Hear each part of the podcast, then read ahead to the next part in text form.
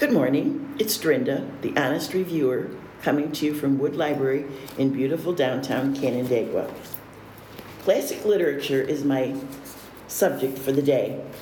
Classic literature is a collected, collective term for works of literature that transcend time and culture to have a universal appeal.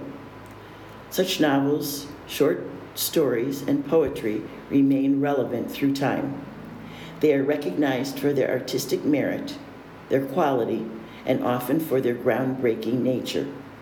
Due to their classic status, these types of books remain in print long, after their copyright has expired and may be printed by any number of publishers. I was very fortunate as a well read high school senior to take not only 12th grade English, but also a literature class, which would have been classified as an AP class had we had that designation at the time. I remember Miss Elson, our esteemed teacher, dressed daily in a dark skirt and a white blouse with a brooch at the neckline. We started out with Beowulf, groan, and progressed to Pilgrim's Progress in the Old English by John Bunyan, Paradise Lost by John Milton, and Wife of Bath from Canterbury Tales by Geoffrey Chaucer, another groan. Luckily, the list lightened and became even more captivating to me, a lifelong reader even at that age. We read many class- classics. Sure wish I had the syllabus for that course today. It was a wonderful introduction to quality lit- literature and not just the bestsellers, mysteries, or romances of the 1960s. Thank you, Miss Elson. I was also fortunate enough to have full access to my father's bookshelf, which contained many books which later became classics. Thanks, Dad. Here is a little postscript to my wishing I had the syllabus. I reached out to my classmates on our high school website and actually heard back from three. That knocked me out, one especially, who said she moved to Peru after high school and took all her high school notes and papers with her. She, another female friend, and one male friend all contributed to my queries with titles they remembered reading. My heartfelt thanks went back to them on our website.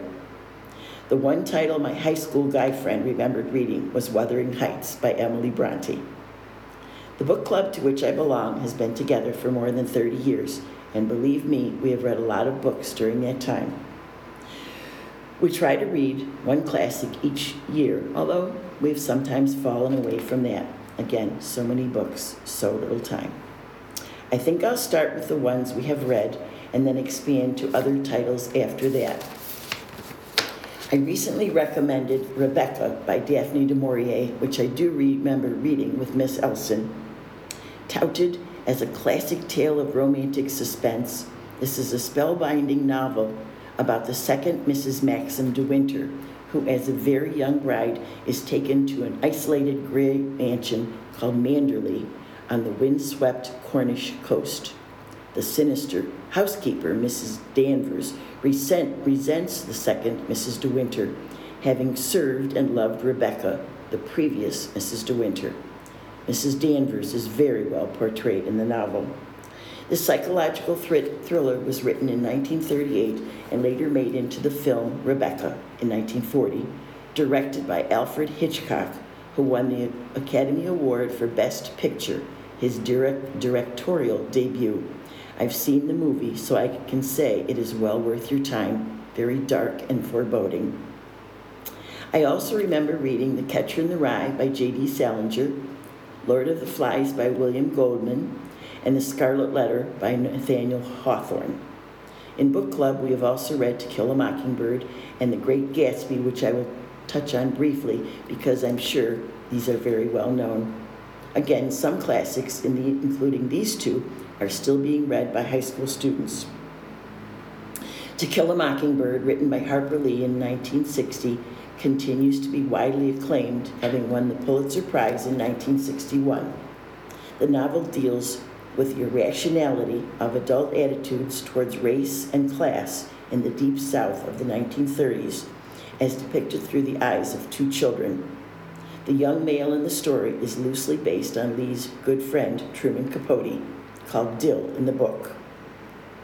The Great Gatsby by F. Scott Fitzgerald was written about 1925 Long Island during the Jazz Age, also called the Roaring Twenties, all occurring during Prohibition.